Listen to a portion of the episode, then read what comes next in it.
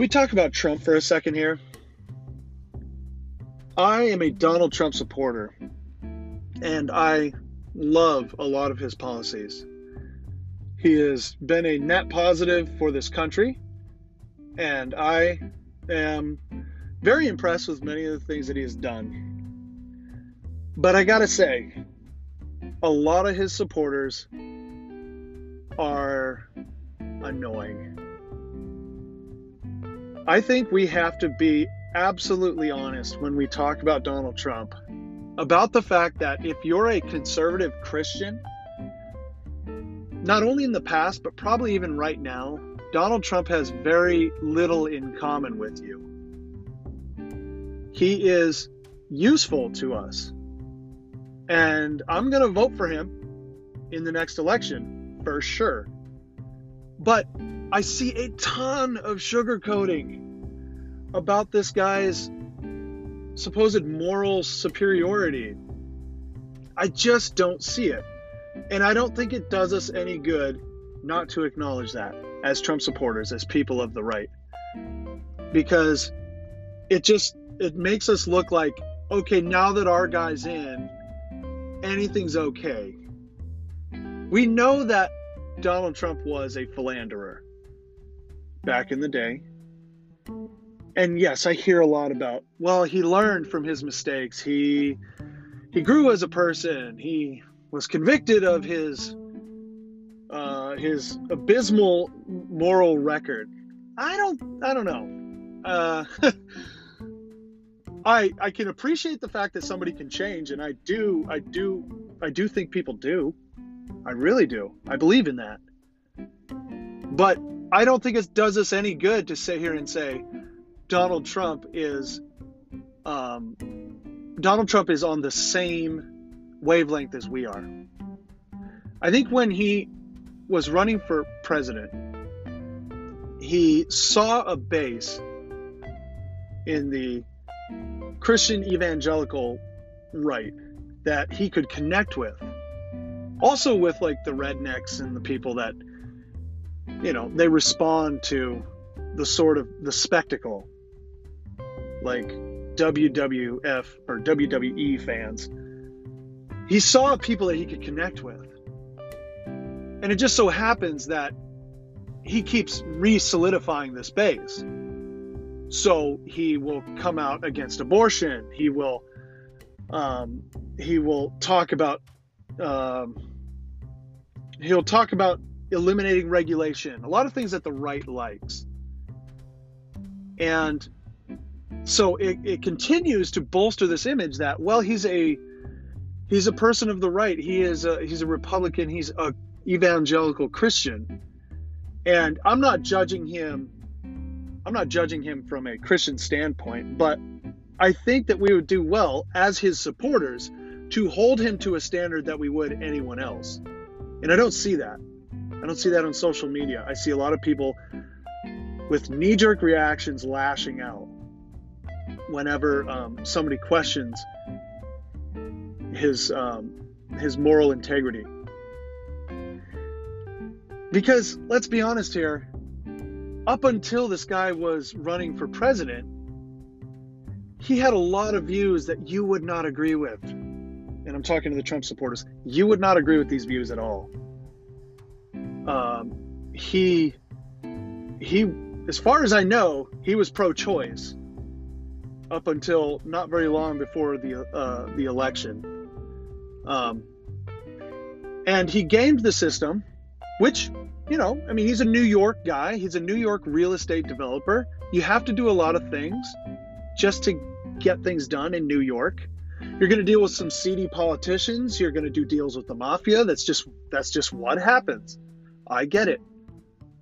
Um, but don't think for a second that things that he learned while doing that in New York haven't transferred to his presidency. And it just so happens that he's fighting for us as Trump supporters. And we look at that and we go, well, this is great. This is great because we've got a guy who, you know, he knows how to break a few eggs in order to make an omelet. And he's not politically correct. We love that. Believe me, I love that. I hate political correctness.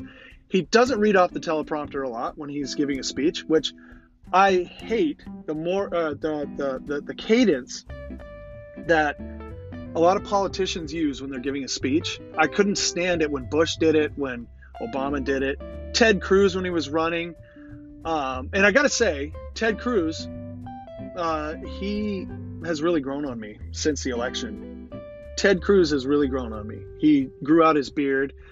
He sits in his office and smokes cigars. Um, I, I, just, I think he's changed for the better, and um, he's I think he will have some promise in the future, but I'm getting sidetracked here.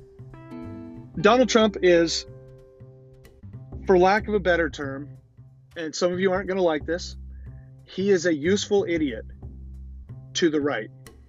The reason why I, I use that terminology is because that's what the communists used to call the hippies in the 60s useful idiots. People that would shake up the system, people that would um, back the party line, even though they really had nothing in common with them. If you think about the, the communists in Russia, the Bolsheviks, these were austere people that really wouldn't have had much in common with long haired people on Haight Ashbury smoking dope and wearing Roman sandals. You know, these are the same type of people that the communists probably would have had thrown in the gulags, the free spirited types. But they pushed forth the communist agenda in America. And in some sense, that's Donald Trump to people on the right. He is useful to us.